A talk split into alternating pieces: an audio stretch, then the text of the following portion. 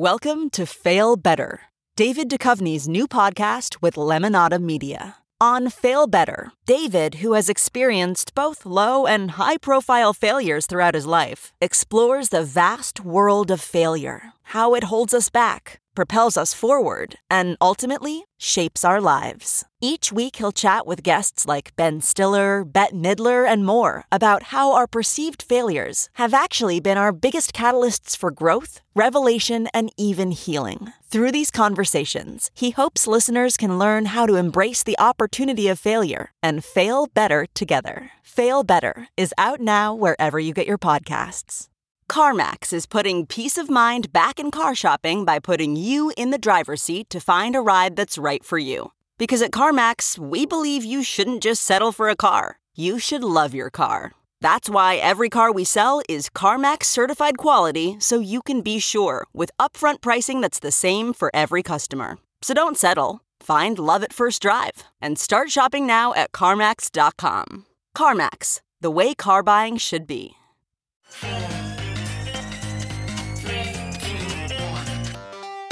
Welcome back to The Breakdown with me, NLW.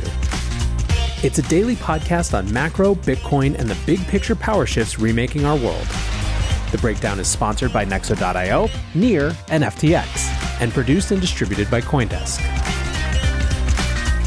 What's going on, guys? It is Saturday, June 25th, and that means it's time for the weekly recap. Before we look back at the week that was, however, a quick housekeeping note. There are two ways to listen to the Breakdown podcast. You can find the show on the Coindesk Podcast Network feed, which features the breakdown alongside other great Coindesk shows, and that comes out in the afternoons. Alternatively, you can listen to the breakdown only feed, which comes out a few hours later in the evenings. Wherever you decide to listen, if you are enjoying the show, I would so appreciate it if you took the time to leave a five star review or a rating. I really value each and every one of them. Lastly, a disclosure as always. In addition to them being a sponsor of the show, I also work with FTX. So, if you are a regular listener, you know that there are two types of weekly recaps. The first is a true weekly recap where I actually look at what has been and try to make sense of it all. Or two, what amounts to basically a regular show where I get at a topic that I just didn't have time to cover in the week. This is going to be in that first zone, a true weekly recap. And I think the theme of this week has been, on some level, one of acceptance and settling. It has felt perhaps like a slow, steady slouch towards acceptance that we are in some new version of a crypto winter. I think it's worth reflecting on that term for a moment as well. Winter, where does it come from? Well, the period in 2018 and 2019 in Bitcoin and crypto is widely described or considered crypto winter. The term, I think, is meant to convey more than just a bear market. Bear markets in traditional markets mean technically 20% price declines from recent highs, but also the dip in sentiment that comes along with it. I think the difference between a bear market and a quote unquote winter is the sense that comes with it of simply not knowing or being able to see when it might end. Winter conveys a lack of having clear catalysts back in the other direction. It reflects not just people being shocked at crashes, but in fact, simply being apathetic about the whole enterprise. It reflects people leaving. If quantitative tightening is liquidity leaving the financial system, a winter is energy leaving the crypto system. Now, in no way am I guaranteeing we are headed towards some long protracted winter or anything that even resembles 2018 and 2019. As I've said before, the fact that projects and funds in this space are so well capitalized means that I think there is a much better chance of new products coming to market that get people excited and excited to build more and be here versus just relying on narrative shifts to get us out. But I do think that people are really starting to grok that we might be here for a while. How come? Well, let's look at the macro side first. The truth of the matter is, we are just not making progress. Last month's inflation numbers in the United States came back as a bad surprise to the upside, hitting 8.6% inflation instead of the economist estimate of 8.2%. Now, it's not like 8.2% would have been all bells and whistles, but at least it would have been plateauing or flat or trending somewhat in the right direction. The fact that inflation has just kept going up shows how intractable it seems to be. In Britain, the inflation figure was at 9.1%, and in fact, the Bank of England said it could jump to 11% or higher this fall as caps on domestic energy there are lifted. Now, this, of course, creates a scenario where there is even more pressure on central banks like the Federal Reserve to be even more hawkish. And that's exactly what we saw last week. After having telegraphed a 50 basis point hike for weeks, right? If you remember, for most of the weeks leading up to the FOMC meeting, it was supposed to be a 50 basis point hike in June and a 50 basis point hike in July, and then we'll see in September based on the new data that we get over the summer. Instead, when that 8.6% inflation print hit, a few days later, when the FOMC meeting happened, the Fed decided to raise rates by a larger than expected 0.75%. The question, of course, is are those rising rates having any impact? And they certainly seem to be cooling some areas of the economy.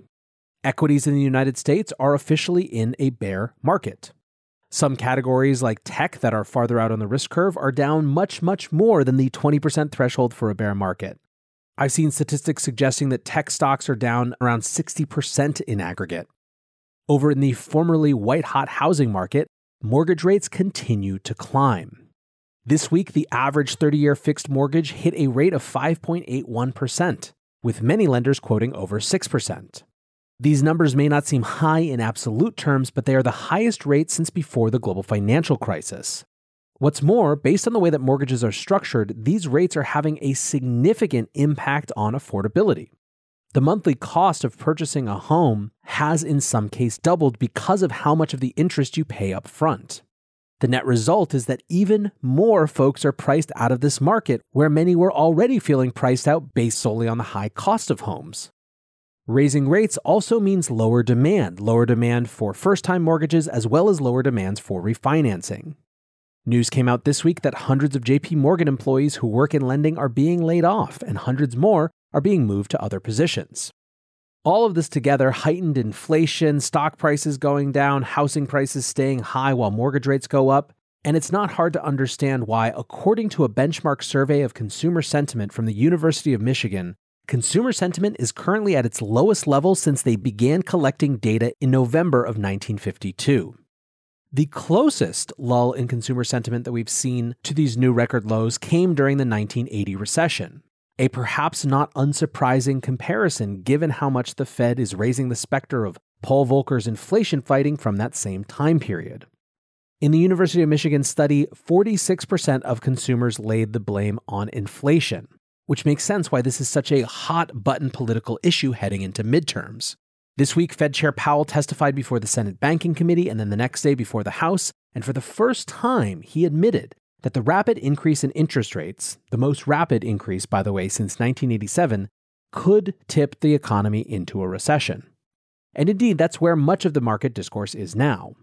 There is a strong sense on the macro side of the House that a recession is on the way. Analysts and commentators are noticing the Fed shift its language to reflect this reality in numerous small ways. It seems like they're giving themselves outs if something in markets break, or if a painful recession really sets in even before inflation happens. The Fed has even gone so far to suggest that they'd accept some increase in the unemployment rate to get inflation down. Still, it seems like the lessons of the 1970s are very, very top of mind for Powell and the Fed. In the middle part of that decade, despite what seemed like aggressive rate raises at the time, it wasn't enough. Inflation stayed high, and it took Volcker coming in and driving the federal funds rate above 20% in 1981 to finally start to see an impact. Nexo lets you easily buy crypto with your bank card and earn industry leading interest rates. Earn up to 16% on crypto and up to 12% on stablecoins. Nexo makes passive income easy with interest paid automatically and daily. With Nexo, you can also borrow against your crypto at 0% APR and exchange over 300 pairs. Receive a welcome bonus of up to $150 in Bitcoin until June 30th at nexo.io. That's N E X O.io. This episode is brought to you by Near, a climate neutral, high speed, and low transaction fee Layer 1 blockchain platform. Near is a blockchain for a world reimagined. Through simple, secure, and scalable technology, Near empowers millions to invent and explore new experiences. Business creativity and community are being reimagined for a more sustainable and inclusive future. Reimagine your world today at near.org. The breakdown is sponsored by FTX US. FTX US is the safe, regulated way to buy and sell Bitcoin and other digital assets with up to 85% lower fees than competitors. There are no fixed minimum fees, no ACH transaction fees, and no withdrawal fees. One of the largest exchanges in the US, FTX US is also the only leading exchange that supports both Ethereum and Solana NFTs. When you trade NFTs on FTX, you pay no gas fees. Download the FTX app today and use referral code BREAKDOWN to support the show. Here you've got a Fed that is cranking rates, moving to quantitative tightening, not seeing enough of a shift in inflation, and simultaneously seeing a recession hurtling towards them. And all of this is happening in the context of the very, very real possibility that none of what the Fed is doing can actually really even make a dent in what's causing inflation, namely supply chain problems and energy crises stemming from war.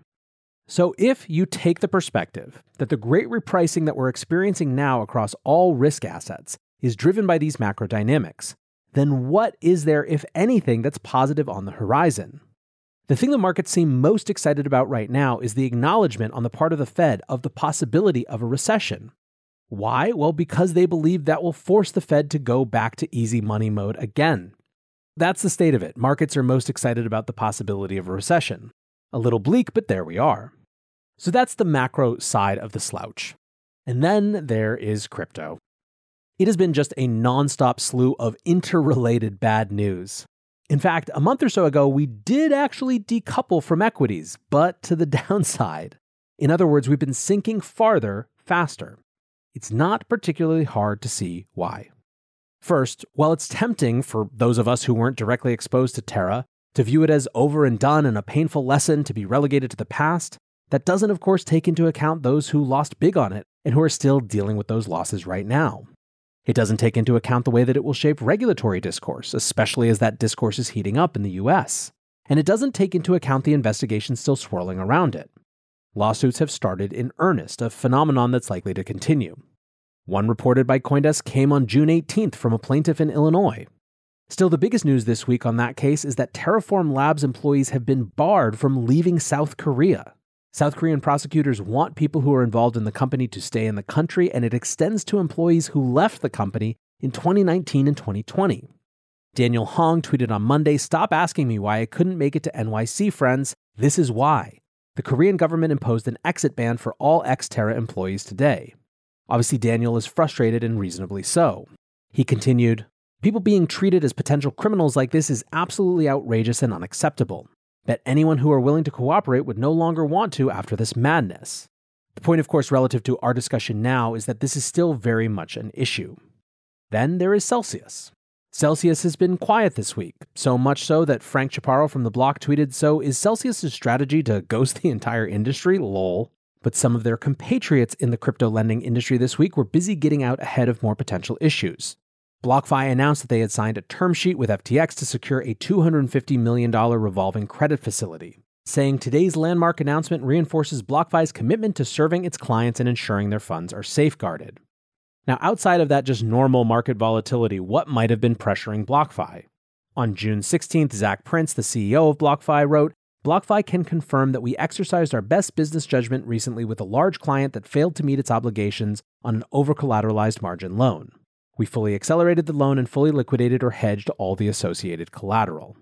Zac and BlockFi didn't name names, but it was clear to everyone in the industry that they were talking about Three Arrows Capital. And boy, has this week been all about really settling into everything going on with Three Arrows Capital.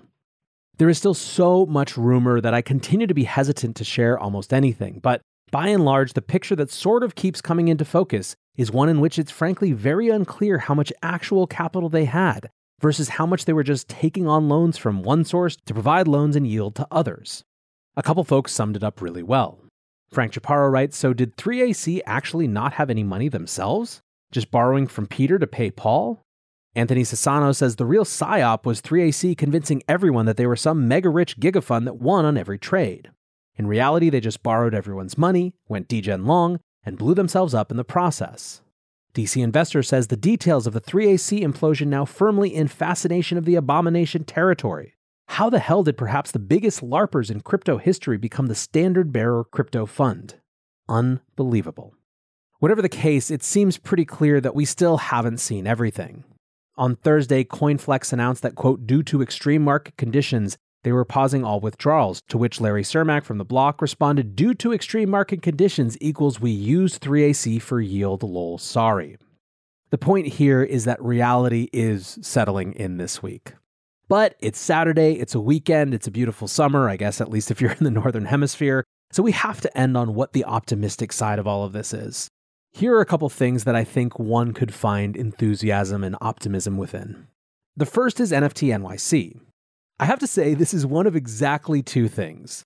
Either this shows the continued sustained degeneracy of this space, a willful denial that just doesn't get the new market conditions that we're in, or these folks are genuinely excited about their proto metaverses and they aren't just in it for pictures with numbers that go up.